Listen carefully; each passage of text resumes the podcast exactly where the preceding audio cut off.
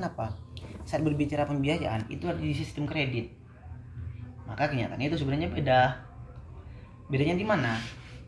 Kalau di kredit, melakukan kredit itu pembiayaannya seperti ini. Kalau cash satu juta seratus mbak. Kalau kredit satu juta tiga ratus. Nah satu juta tiga ratus itu belum nasional. Lagi ke bunganya. Dan juga kalau di bukunya Kang Santri ini hasil Barsul Masail kajian dari Pondok Pesantren Tebuyang itu. Kredit itu boleh. Kredit itu boleh di kajian tersebut. Kajiannya dilakukan oleh para orang yang coba pakar fikih mengatasnamakan gerakannya itu Kang Santri judul bukunya juga kebetulan Kang Santri boleh kredit itu dilaksanakan oleh seorang dengan catatan apa? Semuanya jelas misalnya kalau di kredit demikian harganya kalau tidak di kredit itu demikian. Kayak gitu yang dimaksud jelas. Itu harus jelas. Kalau memang satu juta tiga ratus ya satu juta tiga ratus tidak boleh dipending tidak boleh diubah itu kalau sudah di awal kayak gitu. Jadi yang ada kalau di lembaga keuangan syariah potensi rugi, rugi itu masih besar. Kalau di keuangan? Di lembaga keuangan syariah. Karena bisa jadi ya harga yang dibeli di tempat di dealer dengan saat ditetapkan pada saat pada pembeli atau yang meminta pembiayaan itu akan beda. Saat yang dibeli di sana itu naik maka bisa jadi rugi yang memberi pembiayaan. Bedaannya kalau di konvensional konvensional itu akan terus berlaku. Karena yang ada di pikiran mereka statement mereka itu harus untung. Bagaimanapun harus untung. Sehingga meskipun hakat utang utang itu harus mendapat keuntungan itu perbedaannya jadi kalau seandainya dikaji ke tema ke tema itu apakah mampu Indonesia itu? Benar bisakah ekonomi syariah itu diterapkan di Indonesia? Maka bagi saya itu sebenarnya gini. Ini dulu baru Amin baru-baru dilantik dia itu sempat mengisi mengisi di pertemuan ikatan iya ikatan ahli ekonomi Islam Nah, I A I I A E I. E. Dia itu sempat ngisi bahkan dia itu menyampaikan potensi ekonomi potensi Indonesia itu mampu sebenarnya bisa potensinya sangat besar. Dan statementnya sayangnya hanya didukung karena mayoritas umat Islam, mayoritas rakyat di Indonesia itu beragama Islam. Statementnya di sana. Dan lebih masuk akal sebenarnya kajian dari Sri Mulyani. Sri Mulyani itu sebenarnya sempat digadang-gadang bakal calon IAII. Hebat dia sebenarnya. Dia sempat di, jadi bakal calon ikatan ahli ekonomi Islam. Dia itu sempat mengatakan Islam itu en, Indonesia itu bukan tidak mampu dan, dan mungkin bisa. Ambil yang di Instagram itu. Tapi dengan catatan SDM-nya dulu diperbaiki gitu. Karena memang kendalanya semua itu di SDM Terus yang di, ingin ditawarkan konsep ekonomi Islam ke Indonesia Kalau- apakah menjamin peningkatan kayak peningkatan ekonomi atau apa gitu? kalau berbicara peningkatan ekonomi seperti ini kan bisa ambil dari hal yang paling dasar rakyat bawah ataupun siapa itu pasti selalu men- menuntut keadilan Hmm. dan orientasi dari ekonomi Islam sebenarnya ya ke keadilan ilahiyah kejujuran dan nilai-nilai value yang ada dalam Islam itu sendiri sebenarnya menjadi nilai dasar dari ekonomi Islam sendiri. Dan berbicara apa yang bisa dijanjikan kalau boleh saya flashback dari segi lembaga keuangannya saja ya. Tahun 1998 yang juga menjadi alasan diturunkannya Bapak Soeharto itu hampir seluruh lembaga keuangan perbankan yang konvensional itu hampir semuanya kolab karena terjadi inflasi besar-besaran waktu itu satu-satunya yang satu-satunya yang masih sehat. Kalau yang konvensional yang lain tuh hampir semuanya kolab meskipun tidak semuanya. Satu-satunya yang masih sehat. Itu hanya lembaga keuangan syari lembaga keuangan syariah bank muamalat. Itu yang masih sehat. Karena kenapa? Mereka tidak bergantung ke bunga. Sedangkan mereka seperti ini. Kan perputaran di perbankan itu sebenarnya terjadi perputaran uang ada uang masuk dialirkan. Ada uang masuk dialirkan masuk lagi terus dialirkan lagi. Gitu gunanya kan memang ke sana. Nah kenapa waktu itu ekonomi Islam tetap PT PT Bank Muamalat itu masih berdiri? Kan seperti ini. Kan saat lembaga keuangan syariah eh saat lembaga konvensional perbankan konvensional itu menginginkan ada banyak orang yang menabung itu kan mereka biasanya dengan cara menaikkan suku bunga sehingga nanti orang yang menabung itu bisa dapat keuntungan di bunganya. Dan agar me agar untuk menyetop apa ya perputaran uang ternyata di saat waktu itu juga ya saat masyarakat sudah krisis mereka masyarakat kan enggan Menabung. untuk menabung. Karena biaya hidup sendiri itu belum tentu cukup apalagi untuk nabung. Nah persoalannya lagi saat pendapatan bank itu menurun karena tidak ada orang yang menabung mereka itu juga mempunyai beban. Bebannya apa? Harus membayar memberikan bunga pada mereka yang memberikan yang menyimpan gitu. Jadi pada akhirnya banyak yang kolab karena pendapatan tidak sesuai dengan pengeluaran. Beda halnya dengan perbankan konvensional syariah menurut saya. Kalau perbankan syariah kenapa waktu itu tidak tetap sehat? Sehat bukan tidak terganggu karena yang mereka itu kalau berbicara pendapatan mereka itu berbicara bagi hasil. Mereka tidak akan terpengaruh mau ada yang minjem kayak atau yang tidak tidak. Mereka tidak terpengaruh dengan bunga. Sedangkan bu- bunga itu sifatnya juga sama halnya dengan harga fluktuatif dan bisa dimainkan di luar. Nah tuh. Sehingga dulu itu PT Bank Muamalat itu masih berdiri kokoh. Nah saat itulah perbankan syariah mendapat eh, mulai menancapkan tariknya di Indonesia. Bahkan pertemuan IMF itu sempat digadang-gadang Indonesia itu akan menjadi sentral. Akan menjadi sentral perekonomian syariah dunia. Bahkan fakta yang mengejutkan itu kemarin sempat disampaikan oleh bapak eh, oleh ibu Simulyani itu. Bahwasanya Indonesia itu sebagai peluncur sukuk hijau terbesar sedunia. Sukut. sukuk Oh. sukuk itu sebenarnya bagian dari akad lain instrumen keuangan syariah. Kalau di anu itu kalau di konvensional itu ada ada obligasi. Hmm. seandainya buy one ano apa itu? Buy one aduh satu lawan satu. Sukuk itu lawannya obligasi gitu. Hmm. sukuk itu lawannya obligasi. Dan Indonesia itu menjadi negara dengan peluncuran sukuk terhijau kan kalau di kalau dalam di pasar saham atau obligasi itu dan pasar sukuk itu ada semacam lambang warna hijau itu menandakan sehat kuning itu men- menunjukkan Siaga. agak sakit ya Merah sakit, krisis. itu dia, krisis nah dan Kritis. Indonesia itu masuk bagian sebagai peluncur suku terbesar di dunia jadi itu coba di antara alasan bahwasanya Indonesia itu mampu en, bisa saja menerapkan ekonomi syariah. Cuma sayang bagi saya itu yang sangat disayangkan kita itu tidak bisanya dari fanatisme. Semuanya itu akan bertolak oh tidak Indonesia itu diri- didirikan dari berbagai agama Oh, budaya arahnya ke situ. Ah, arahnya pasti ke sana yang menentang padahal kalau bagi saya itu saya mengutip di bukuan itu Indonesia bubar karangan M Bambang itu ini kutipan dari kalau nggak salah Menteri Cina tahun 1942 mengatakan kita itu sebenarnya ini pelesetan sebenarnya. Kita itu sebenarnya tidak butuh kucing itu kucing anggora kucing Perancis kucing hutan atau apa lagi apa. Yang kita butuhkan itu sebenarnya kucing yang bisa menangkap tikus. Jadi oleh Bambang itu dipelesetkan lagi kita itu tidak butuh sistem apa.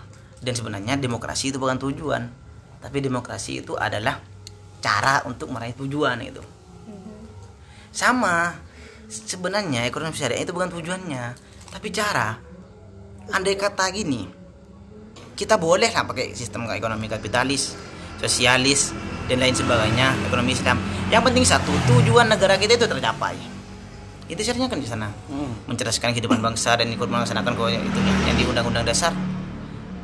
Nah, harusnya ke sana. Jadi kita, kendalanya kita ke sana pasti ada stigma, di masyarakat. Indonesia itu didirikan dari berbagai agama, budaya dan lain sebagainya. Toh saat kita berbicara saya berbicara keislaman, Islam itu tidak hanya persoalan agama kan, tapi persoalan value gitu. Berarti nilai. Nilai. Yang kita harus sisipkan itu nilainya gitu. Bukan agamanya. Nilai ekonomi Islam itu sisipkan ke nilai ekonomi di Indonesia. Beres gitu tidak perlu harus ada kata-kata. Maaf ya. Islami, Islami Islami. Tidak perlu. Sehingga Mahfud MD itu sebenarnya sempat membuatkan statement seperti ini agak nyetik sih. Indonesia itu tidak butuh embel-embel syariah lagi. Ekonomi syariah gitu. Karena ini ibarat kata kita pergi ke pasar ikan. Pasar ikan. Mm. ternyata di depan pasar itu masih ada ada tulisan jual ikan. Kan itu lucu. Anggap sangat terlalu pemborosan gitu sama kita yang kita butuhkan itu value yang ada di Islam harus diakomodir ke ekonomi yang ada di Indonesia gitu. asalkan benar-benar value yang ada di Islam. Masalahnya memang tadi itu kata si Mulyani kita tidak bisanya di SDM sehingga sering acap kali. Di lembaga di antaranya fakta yang kemarin seperti diungkap waktu saya diskusi dengan dosen itu. Ada salah satu lembaga keuangan syariah. Itu penerapannya gini pinjaman.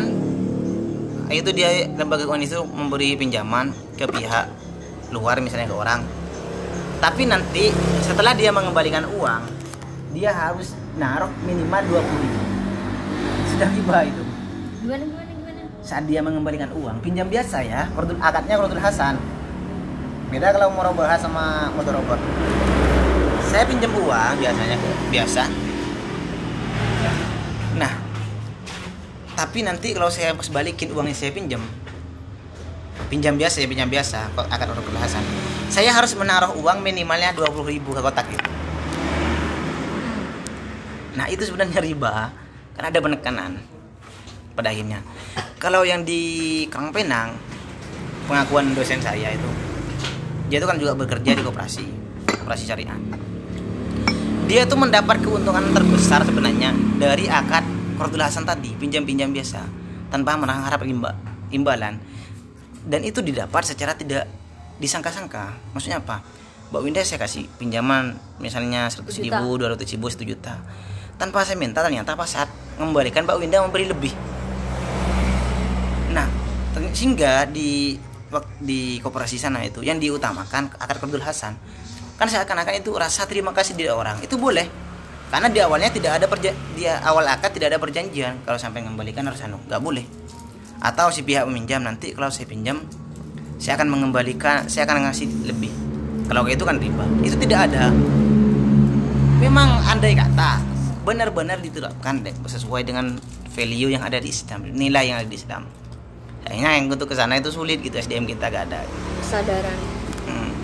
Tapi kan yang dipakai strategi akad biar gak dinamai riba. Saya semua minjem uang ke ke sampean sejuta. Tapi biasanya kan diakad ke barang.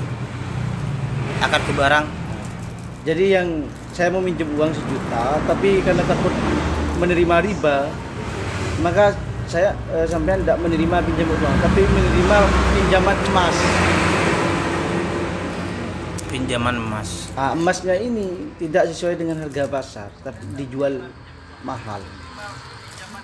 Oh, si pihak lembaga memberi pinjaman emas itu. Nah, nanti di Balikin ya mas.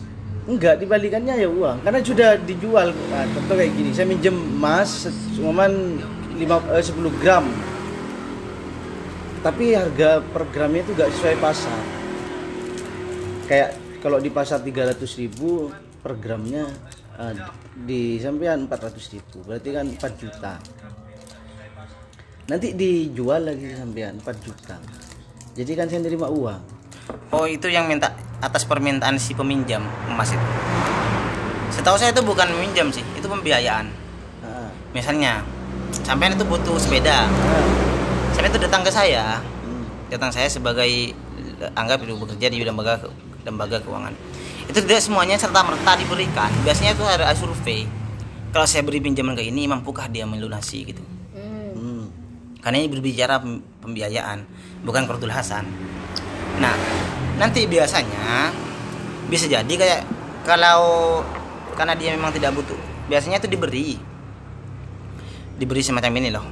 Ini uang kamu belikan ke sana. Atau perantara orang ketiga. Menyuruh orang untuk membeli suatu barang nanti diakad kalau berbicara tidak sesuai dengan harga pasaran lebih biasanya pasti. Itu keuntungan yang diambil. Jadi memang harus jelas itu merubah. Pada akhirnya kan gini tuh kalau yang seharusnya seharusnya dalam Hmm. ekonomi Islam. Saya beli sepeda ini saya kasih ke sampean. Saya beli di dealer ini mas seharga 22 juta. Nah saya akan jual saya jual ke sampean seharga 25 eh 2 terlalu banyak ya misalnya 23 23 juta.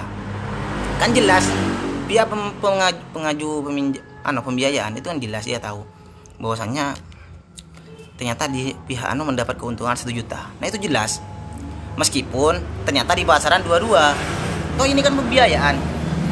Dia itu mengajukan pembiayaan karena dia tidak punya cukup uang untuk membeli langsung ke dealer gitu. Nah itu yang dimaksud. Ya kalau nanti ini memang sudah menghindari riba. Beda halnya nanti saat pengajuan saya ingin beli ini oh ya saya belikan ini segini dengan harga ini bunganya ini Wah, itu sudah lain. Jadi memang Tapi kalau dalam jual beli di ekonomi Islam untuk mengambil untung ada batasan. kalau dulu sempat baca di kalau nggak salah di Silang Taufik itu tidak boleh mengambil untung dua kali lipat dari harga bahkan ada yang mengatakan sampai setengahnya pun tidak boleh setengah harga Berarti Berapa? 50% enggak boleh. iya ada jumhur ulama yang yang juga melarang sampai melebihi dari harga asal separuh dari harga dia itu Berarti kalau saya beli HP ini 500 ribu, kemudian enggak boleh dijual sejuta. tidak bisa karena kan dua kali lipat dari harga itu. Berarti ada batasannya loh dalam. ada batasnya sehingga itu karena memang yang ditargetkan itu ya an orientasinya itu ya ke keadilan ilahiyah dan apa ya keridhaan tersama. Dan di sana itu bukan saya langsung caplak gitu. Misalnya saya ngasih harga se- dua 23 juta. Itu tidak bisa. Itu harus ada akad gitu. Itu harus ada akad. Harus ada kesepakatan. Oh enggak mas. Gimana kalau gini? Terus tawar menawar sampai pada akhirnya antara Odin tadi gitu tidak bisa langsung menceplokkan gitu. Nah itu yang salah. Cuma memang fakta di lapangan banyak yang menyimpang. Gitu. karena kenapa? Karena kalau boleh jujur ya di lapangan itu banyak yang masih ditemukan bekerja di perbankan itu jurusannya PHI gitu. iya sih dia jurusannya PHI tapi saya dasar-dasar ekonomi Islam dia kan tidak punya. Ah. dasar-dasar Islam ada.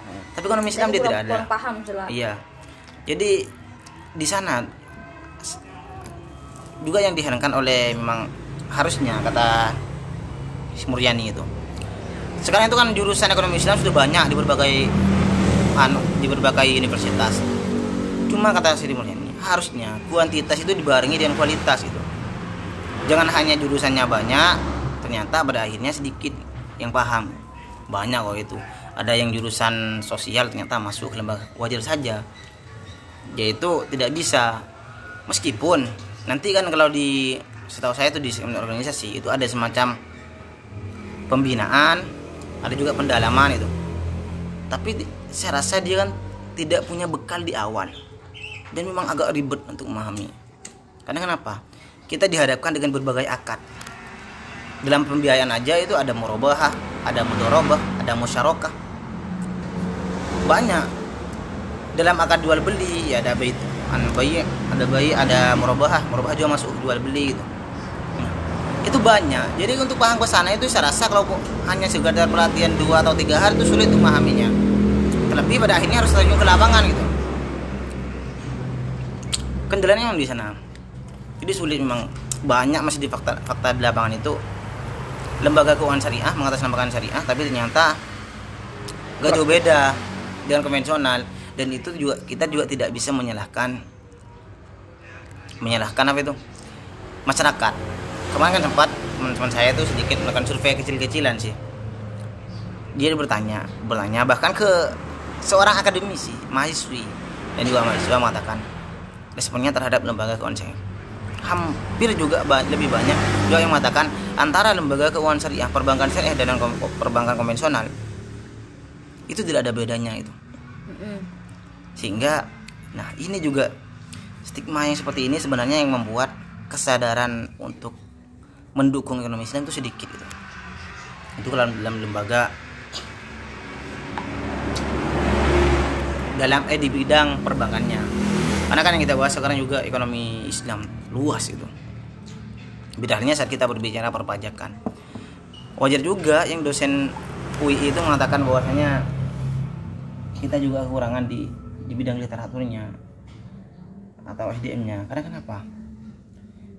Setahu saya itu pendapatan berbicara pendapatan di Islam itu kalau di pendapatan kotor pendapatan dan juga berbicara kemiskinan gitu. Itu di Islam ada gitu. sehingga kalau berbicara konsep kemiskinan kalau kata kapitalis kemiskinan itu sebenarnya hak paten pribadi atau itu penderitaan yang di- dihadapi oleh pribadi tanggung jawab dia Tanggung jawab pribadi. dan juga pribadi dia waj- dialah yang bertanggung jawab sebenarnya pada kemiskinan yang dicitranya itu kalau kapitalis kalau sosialis kemiskinan itu tanggung jawab pemerintah kalau di Islam itu ada sebenarnya aliran apa itu yang mengatakan bahwasanya kemiskinan itu adalah kodrat sudah dihitung sudah takdir Kodrat. iya sudah takdir itu ada Pasrah, wes, pasrah. gitu. Nah, pada saat kita berbicara kemiskinan versi Islam, maka ini juga berbicara tentang usaha yang harus ditempuh oleh dia. Bagaimana dia itu bisa menghasilkan barang gitu. Sehingga kalau di Islam itu seperti ada bahasa hadis Nabi itu tangan di atas itu lebih baik di tangan di bawah. Sebenarnya konsep bahwasanya itu perbuatan hina. Kita lebih baik berusaha. Banyak sebenarnya, tapi cuma sayangnya setahu saya itu yang banyak diteliti itu malah ke dunia perbankan dunia akuntansi yang bersifat yang bersifat makro itu kurang kita berbicara tentang pertumbuhan perekonomian secara konvensional itu yang dihitung itu berdasarkan bruto dengan itu pendapatan kotor bersihnya itu pendapatan yang ada di negeri, di negeri dan luar negeri pendapatan negara dan luar negeri. tapi tidak dikurangi dengan total angka kemiskinan dan pengangguran. Beda kalau dalam Islam. Saat berbicara kemiskinan dan juga pengangguran itu masuk kategori. Sehingga wajar di Indonesia itu naik segi sekian. Tapi fakta di lapangan ternyata angka kemiskinannya juga naik gitu loh. Iya.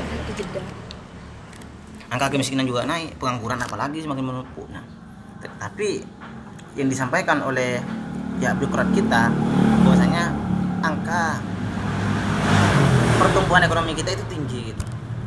Kok bisa demikian? Karena kemiskinan dan pengangguran itu tidak masuk dalam negara. Ini kita berbicara tentang akumulasi dari semua pendapatan, dikurangi hutang dan lain sebagainya. Nah, ternyata kalau di ekonomi kemiskinan tidak dihitung gitu. Jadi wajar Indonesia itu naik kan naik 2, 2, berapa itu. Tapi kenyataannya kemiskinan semakin bertambah Pengangguran semakin melonjak. Iya, pengangguran semakin menurun. Jadi seakan-akan berarti masih banyak yang miskin ternyata pendapatan itu menurun. Bagus kan kalau itu. Jadi seperti kalau berbicara pajak itu kalau konsepnya Ibnu Taimiyah dan Abu Yusuf itu juga dilihat dari pendapatan suatu rakyat gitu. Di Indonesia ada, tapi kayaknya dia itu punya pendapatan atau tidak dia pasti dikenai pajak gitu. Apalagi punya tanah gitu. Dia memang sangat disayangkan di antara itu SDM-nya kurang. Saya kira disangkut pautkan dengan apa ya beda gitu loh. Berarti kendala-kendala ekonomi Islam itu kalau mau diterapkan di Indonesia yang paling mencolok apa? Bagi saya itu sebenarnya SDM nggak mampu apa gimana SDM apa?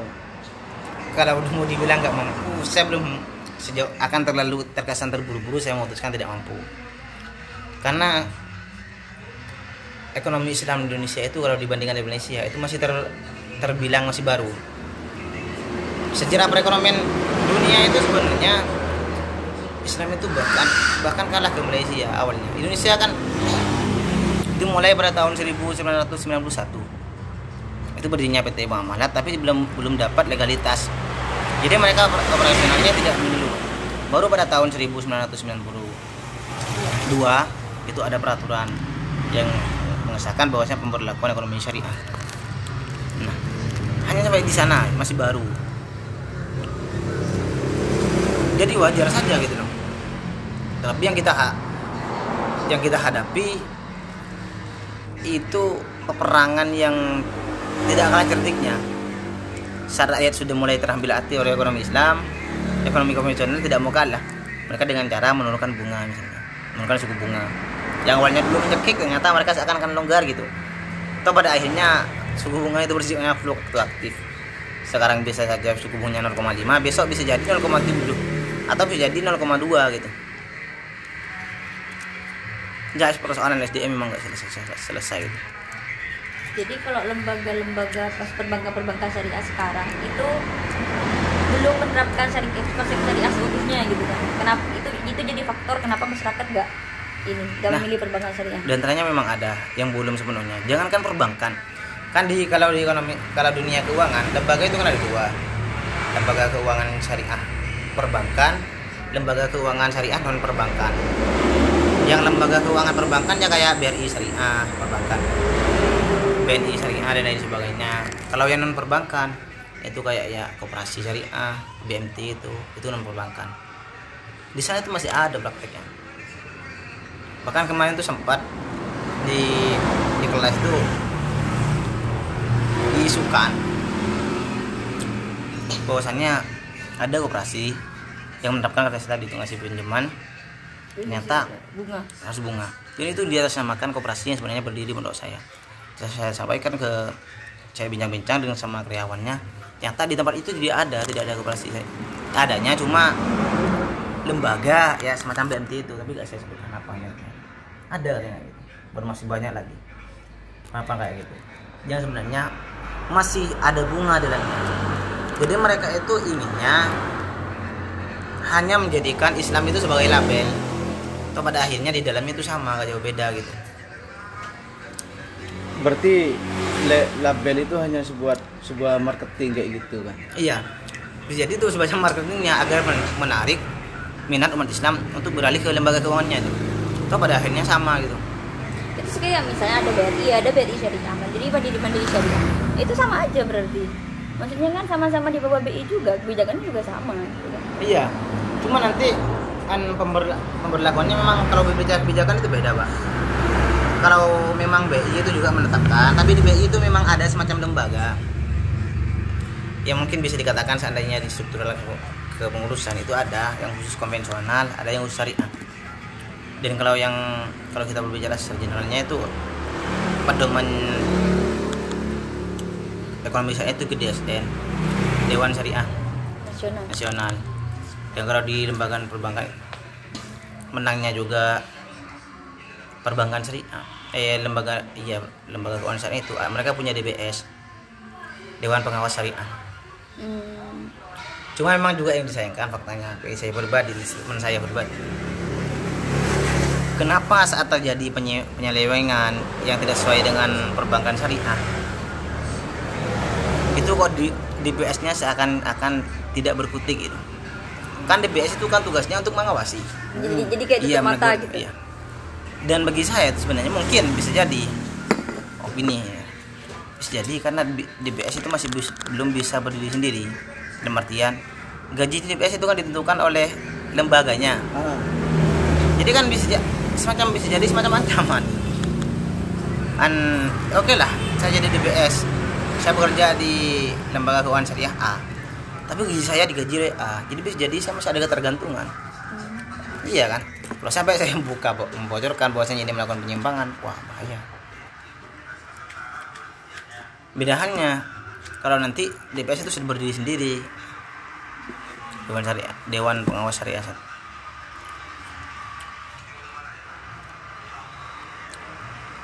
dan kalau di Indonesia bisa saya tuh tidak ada salahnya gitu. Ini berbicara value ya nanti bukan pas kita berbicara saya dikira pengunjung bagian penggerak.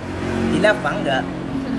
Iya kan bisa jadi nanti di sana karena kalau kita pertama kita kaji dari sistem pemerintahan kita demokrasi.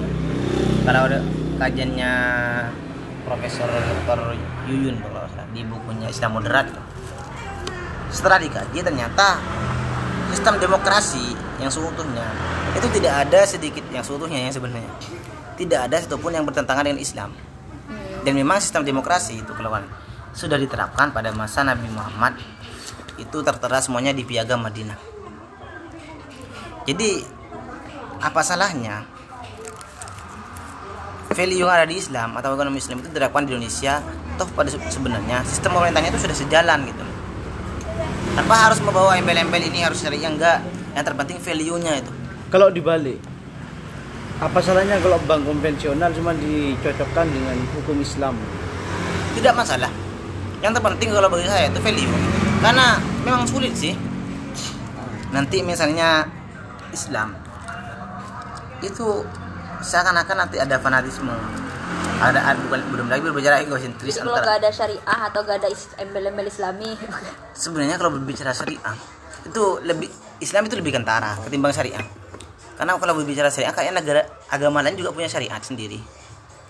Mereka juga punya istilah syariat. Misalnya di agama Kristen itu juga ada istilah syariat. Sehingga biasanya orang itu lebih sering menggunakan istilah syariah ketimbang Islam karena biasanya kalau menggunakan istilah Islam itu egosentris antar pemeluk agama itu itu kentara banget itu. Bagus gak apa sih misalnya siap. Ekonomi perbankan konvensional atau ekonomi kita itu menerapkan sistem yang ada di Islam tanpa harus membawa embel-embel syariah gak apa toh yang sebenarnya yang diinginkan oleh Islam itu kan value yang diinginkan. Tidak perlu kita ngaku-ngaku kita ingin Islam tidak. Yang terpenting value nya ada gitu loh yang terpenting kucing itu mampu me- menangkap tikus. Tidak perlu di kucing itu kucing Anggora anggora atau kucing kucing hitam. Iya yang terpenting Kucing mampu menangkap kucing garong. Yang terpenting mampu mena- menangkap tikus. Silahkan kalau memang di Indonesia mampu men- mencapai tujuan negara silah silahkan menggunakan ekonomi kapitalis kalaupun bisa bisa juga kalaupun bisa menggunakan ekonomi sosialis untuk mendapatkan tujuan negara lanjutkan gitu Lah untuk mau membangun sistem ekonomi Islam biar disepakati itu bagaimana langkah? kalau untuk disepakati itu sebenarnya Lah kan kayak konsep riba apa lagi jual beli kan masih penuh tantangan. saya rasa kalau cuma ber- ber- berbagi pada pelaku transaksinya terutama pihak bawahnya itu. Itu makan file aja bahkan mereka makan, merasakan lega. Karena di tidak dipungkiri ataupun tidak mereka pun yang itu masih banyak yang keberatan dengan bunga. Cuma permasalahannya sekarang pertanyaan tersebut. Siap tidak lembaga perbankan yang merekam riba itu untuk menghapus riba gitu? Di tempatnya ke sana. Kalau masyarakat saya rasa ya mereka akan fair saja. Gak apa-apa. Is okay gitu. Karena kenapa karena semuanya itu mengakui konsep riba itu konsep bunga itu sebenarnya mencekik gitu. Hmm. iya Tapi kata- kalau nggak pakai bunga kan pemodal kan merasa dirugikan. kalau cuma kan seperti ini tidak semua tidak juga. Karena kan di Islam itu kan konsepnya ada dua. Seperti tadi itu dasarnya itu.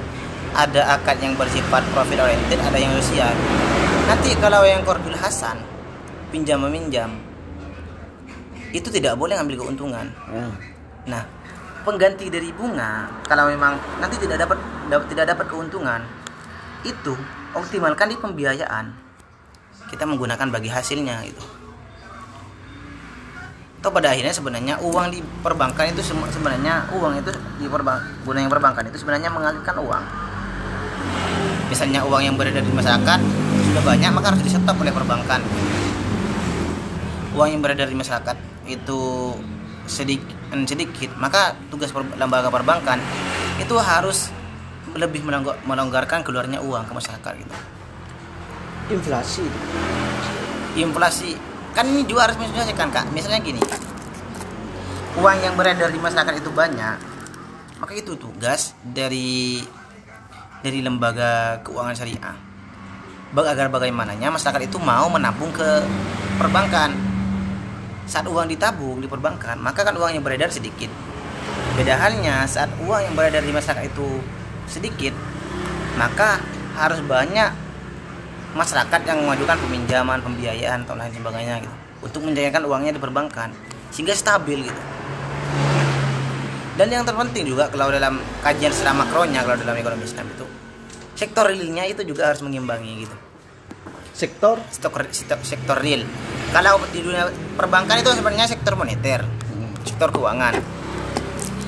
sektor real itu itu adalah berbicara tentang produktivitas insaninya produktivitas manusiawinya itu mampu menggrek gagasannya sehingga menghasilkan suatu peluang menghasilkan suatu produk. Nah itu sektor, sektor real. Harusnya ke sana gitu. Kalau itu imbang maka perekonomian itu akan mudah berjalan. Permasalahannya juga seperti jadinya inflasi karena misalnya kita itu lebih sering impor gitu. Nah, tidak diimbangi dengan ekspor gitu. nah itu juga penyebabnya. Sehingga kurs mata uang kita itu turun. Kita dimainkan kita dimainkan di sana. Misalnya dimainkan di sana. Karena kan bisa tidak atau tidak Indonesia itu juga jadi negara dengan pengimpor besar. Dikit-dikit impor. Sedangkan yang kita ekspor itu tidak seberapa tidak berbanding lurus dengan apa yang kita impor Nah kalau alasan impor lebih murah yang di luar Indonesia untuk didatangkan ke sini, maksudnya kan impor yang di luar itu kan barangnya kan lebih murah. Sehingga untuk membantu ekonomi masyarakat juga.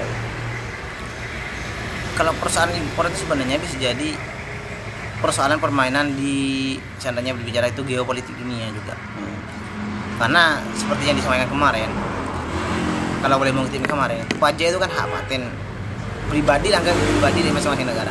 Tapi kalau berbicara seperti inflasi dan lain sebagainya itu bisa dimainkan di luar. Jadi ke Indonesia nanti nilainya ber- dilemah dilemahan dan sebenarnya murah atau tidaknya itu bergantung kurs mata uang kita gitu. Nah, kalau dalam konsep ekonomi Islam memahami kurs mata uang itu gimana? kurs mata uang sejauh ini saya masih masih belum mendalami hal itu saya tidak bisa ber, berkomentar terlalu banyak Kalau pakai konsep dirham itu apa? Tukar tukar tukar. tukar-tukar wah saya kayaknya saya harus mengutip punya Ridwan itu Pak di Islamic Finance itu bahkan yang lebih gilanya statement Ridwan itu dia mengatakan Nah, harusnya kita itu tidak mau dengan lembaga perbankan gitu. Lokasi di Islamic Finance karena, Karena kenapa? finance ke Iya. satanik itu soalnya gini loh kita hanya uang satu lembar itu Iya. uang satu lembar.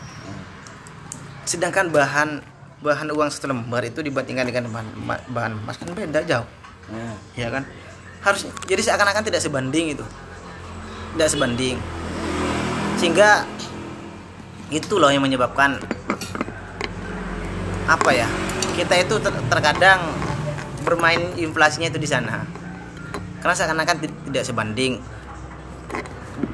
Barang dasar dari uang itu uang kertas lah meskipun kita berbicara itu kertas ini dan itu Nah, pada akhirnya itu tidak sebanding dengan emas yang kita tukarkan itu dirham dinar dan lain.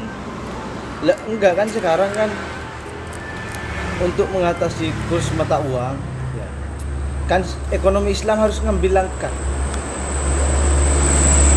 Nah, ekonomi Islam ini memandang cara menyelesaikan permasalahan-permasalahan mata uang itu gimana? Apa pakai tuker-tukeran ya zaman dulu? tukar-tukaran kalau tukar-tukaran zaman dulu itu ini berbicara tentang itu sebenarnya diharamkan apa namanya dah katanya itu dulu tapi itu dia diharamkannya karena apa yang ditukar itu tidak sesuai dengan ap- barang yang diambil gitu. Hmm. karena kan itu merugikan. Bisa jadi saya punya handphone tukeran dengan buku kan sudah jauh beda harganya. Nah itu kan ada yang dirugikan maksudnya ke sana gitu. Nah kalau berbicara konsep is- is- ekonomi Islam tadi harusnya antara sektor real dan sektor moneter itu harus imbang.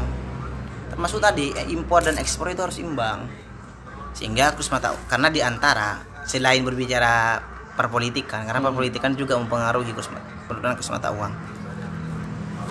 Selain dan dan selain perpolitikan di antara yang mempengaruhi turunnya kurs mata uang itu juga persoalan impor dan ekspor. Andai kata imbang ketiga karena seperti ini logikanya. Kita sering ingin impor mendatangkan di luar. Maka yang di uang yang dari negara yang kita datangi itu akan semakin lebih berharga ketimbang uang kita. Hmm. Karena kita akan mendapatkan barang mereka mendapatkan uang kita itu Lah, Sehingga- persoalannya kan gini barang yang di luar itu lebih murah daripada barang yang produk kita ketika kita mengandalkan produk kita maka masyarakat kan daya belinya kurang karena nggak mampu. Dan ketika diimpor maka daya beli masyarakat itu lebih minat meningkat gitu. karena lebih murah. Contoh kalau kita impor dari Cina kan barang-barangnya mesti lebih murah. Mm-mm. sehingga masyarakat lebih milih ke Nah, lebih memilih kepada barang milik Cina karena lebih murah. Karena tetap apa konsep efisien itu apa irit lah tetap menjadi anu Nah, salahnya itu ju- juga di sana. Saat kita mampu mengimpor, kenapa kita tidak mampu mengekspor barang yang ada di kita gitu? Nah, Nah, itu kesalahannya. Dan memang kita itu terkenal dengan kalau ibaratnya kita itu serakah dalam hal mengambil keuntungan itu. Dan kalau di di konsep saya saya juga fakta di lapangan seperti kemarin semacam melakukan observasi teman-teman dengan teman-teman. Terkadang kita itu lebih memberi kita itu lebih mengidolakan pasaran luar dengan dalam salah satu ada salah satu usaha gak usah saya sebutkan mereknya di antara hasil observasi saya dengan teman-teman. Saat dia ekspor barangnya bahkan ke luar negeri itu harga per kilonya itu lebih murah ketimbang saat dijual ke lokal gitu. Nah, itu kan sebenarnya mindset yang sudah tertanam di kita. Jadi kalau ke diri kita kita mencekik ke sekitar kita kita mencekik di luar kita cari pasaran gitu itu sudah terbiasa kayak gitu itu apa karena apa karena kualitas barang atau karena kenapa? bahkan seperti ini loh Kok bisa terjadi kayak gitu? Kalau yang saya afsilan loh, ini dua perusahaan rasanya yang kami observasi itu. Bahkan lebih mirisnya, barang yang terbaik Hmm. itu di, di diekspor bahkan ini ke luar negeri. Itu dengan harga yang lebih murah ketimbang barang yang ke dalam. Ibarat kata ya, ini sisa-sisa kemarin, ini barang lebih segar, ini loh yang diekspor demi menarik pasar. Hmm. Dengan ini untuk lokal. Dan ini sebenarnya sudah mindset, menjadi mindset bagi kita. Sulit mengubahnya. Jadi wajar kalau kayak tadi, wajar saat masyarakat kita itu lebih minat ke barang yang di luar. Karena barang yang di luar itu sebenarnya lebih lebih seakan-akan lebih paham ekonomi kita kita ketika kita ketimbang di dalam. Kalau boleh saya plesetkan itu sama halnya. Ternyata yang lebih ramah itu orang luar ketimbang orang dalam. Contoh salah satu contohnya kalau kita pergi ke toko-toko milik orang luar bagaimana tanggapan kita gitu. Ketimbang orang kita ke toko-toko milik kita sendiri gitu milik lokal gitu. Udah beda gitu. Itu sudah mindset bagi saya kalau bagi saya. Wajar itu. Sehingga pada akhirnya pemerintah mengambil kebijakan dengan mengimpor sehingga yang di dalam ini tidak menemukan tempat mereka tidak nemu- menemukan pasar di dalam. Sehingga untuk memproduksi pada akhirnya itu akan minim. Semangat untuk produksi itu akan minim. Pada akhirnya mereka yang memproduksi itu memilih impor juga pada akhirnya. Jadi produk-produk lokal tuh kalah saing. Kalah saing. Maka kalau cerita teman saya tuh yang yang pernah hidup di perbatasan antara Malaysia sana Hmm. sama Kalimantan kan itu hanya dibatasi apa jembatan apa dia tuh terkadang belinya itu lebih sering ke toko ke Malaysia gitu loh Alasannya kenapa? Karena lebih murah atau Iya. lebih murah? iya kan bahkan dekat dari pelayannya gitu ini cerita teman saya gitu Nah, ekonomi Islam untuk mengatasi persoalan untung dari harga itu biar lebih murah itu kan harus menentukan batasan. Tidak boleh menjual ini sekian. Apa men- mengikuti pasar atau ada dasar lainnya itu? kalau berbicara pasar ya di Islam itu juga diatur di pasar. Berbicara masalah pasar juga diatur. Bahkan di Islam itu juga di- tidak diperbolehkan melakukan monopoli di pasar gitu. Kita menguasai pasar itu sendiri itu tidak boleh. Merusak harga pasar pun juga di Islam juga tidak diperbolehkan gitu. Iya. jadi berbicara penetapan harga ya kan di Islam itu ada juga semacam mazhab iktisaduna itu An penetapan harga itu juga mengatakan pemerintah tidak boleh tidak boleh ikut campur. Penetapan harga juga berdasarkan penetapan pa- harga di pasaran gitu. Karena yang terpenting kan gini. Kita berbicara value lagi kembali ke value. Jika itu dipandang adil jika itu dipandang kemaslahatan kemaslahatan umat maka lanjutkan itu. Jadi kalau misalnya ada harga yang mencekik dan itu tidak dipandang tidak men- mem- kemas- tidak memperhatikan kemaslahatan umat maka itu salah kalau ada harga yang mencekik makanya selain melihat hukum pasar misalnya tidak boleh merusak harga pasar tidak mel- melakukan monopoli di pasar juga penetapan harga itu melihat kemaslahatan itu nilai dasar yang ada di Islam value-nya yang harus ditetapkan kira harga itu luas sebenarnya bicara di ekonomi Islami Kenapa kok ruwet? Apa karena gak jelas atau gimana ekonomi? bukan tidak lu bukan tidak jelas karena seperti yang saya katakan tadi ini luas. Berbicara perbang dunia perbankan itu beda saat kita berbicara lingkup makronya. Mm. beda juga saat kita berbicara tentang lingkup mikronya. Beda juga saat kita berbicara pasar gitu. Sedangkan tema yang kita bahas sekarang itu ekonomi Islam. Ini luas. Kalau kita mengaca ke pertemuan yang lalu kita berbicara pajak kan pajak. Pembahasan pajak kan demikian. Itu kan sebatas pajak. Andai kata kita berbicara itu hanya sebatas bagian dari instrumen ekonomi ekonomi konvensional. Anggaplah gitu. Nah yang kita bahas itu sebenarnya sama halnya membica- membicara tentang konsep ekonomi yang seutuhnya di Islam itu di luas gitu. Jadi wajar saja kalau kita Konsep dasar ekonomi Islam apa? konsep dasar ekonomi Islam itu tadi kemaslahatan umat adil jujur ilahiyah itu ya pada akhirnya itu Tapi kan susah untuk dipraktekkan. kalau berbicara praktek ya iya karena perilakunya itu manusia gitu Cuma mau jujur saya mau bilang eh, saya beli ini sekian, saya ngambil untung sekian kan tidak mungkin. nah maka itu persoalan individunya bukan lagi persoalan ekonominya gitu. Itu tidak bisa nanti mas menjustis oh ekonomi Islam itu tidak ada gunanya atau tidak tidak ada bedanya. Itu bukan ini berbicara oknum. Oknum yang yang bermainkan dalamnya itu. Sistem demokrasi itu tidak salah. Yang menjalankan itu siapa gitu loh Minum dulu kopinya, minum dulu. minum minum minum minum minum minum minum eh susu saya? Ini pindah cari cari cari